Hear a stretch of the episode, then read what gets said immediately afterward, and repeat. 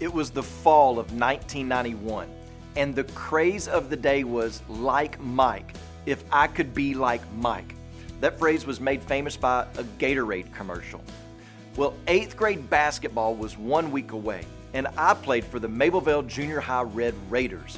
And the Air Jordan 5s were all the rage because those were the shoes that Jordan wore in that particular commercial. I was a decent basketball player, but how much better could I be if I had the Jordan 5s?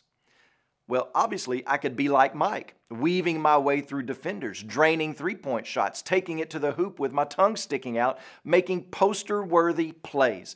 And somehow, I convinced my parents of this logic.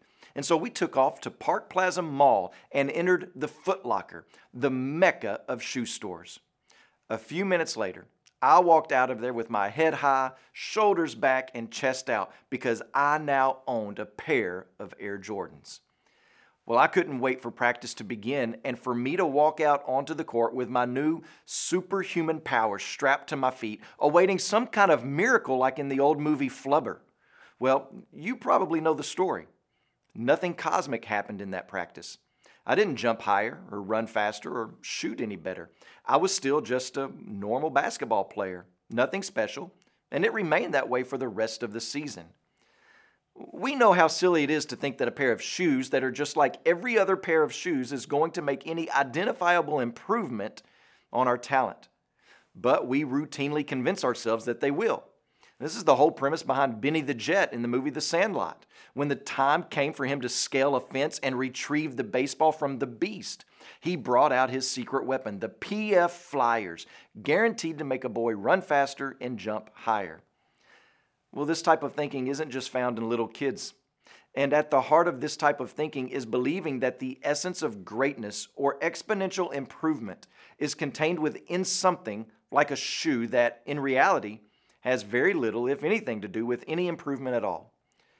The Apostle Paul was battling this very mindset in the church at Corinth, but what was at stake was far greater than a basketball game or a lost baseball. Paul was concerned about the impact and the holiness of the church. And if the church at Corinth continued with that particular mindset, both her holiness and her effectiveness would be severely damaged. Their perspective and mindset was summed up in the slogans they were proclaiming, such as, I follow Paul, I follow Apollos, as if they belonged to Paul or Apollos in some way, elevating these mere men to a celebrity status that the Corinthians thought would give them some kind of exponential greatness.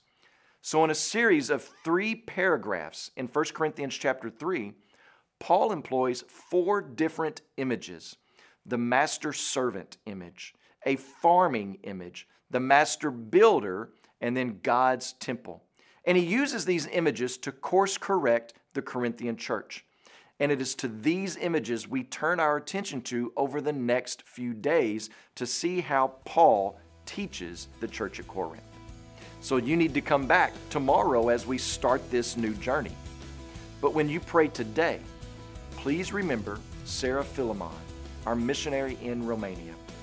And also remember the French Haitian Life Word broadcast that's heard in Haiti.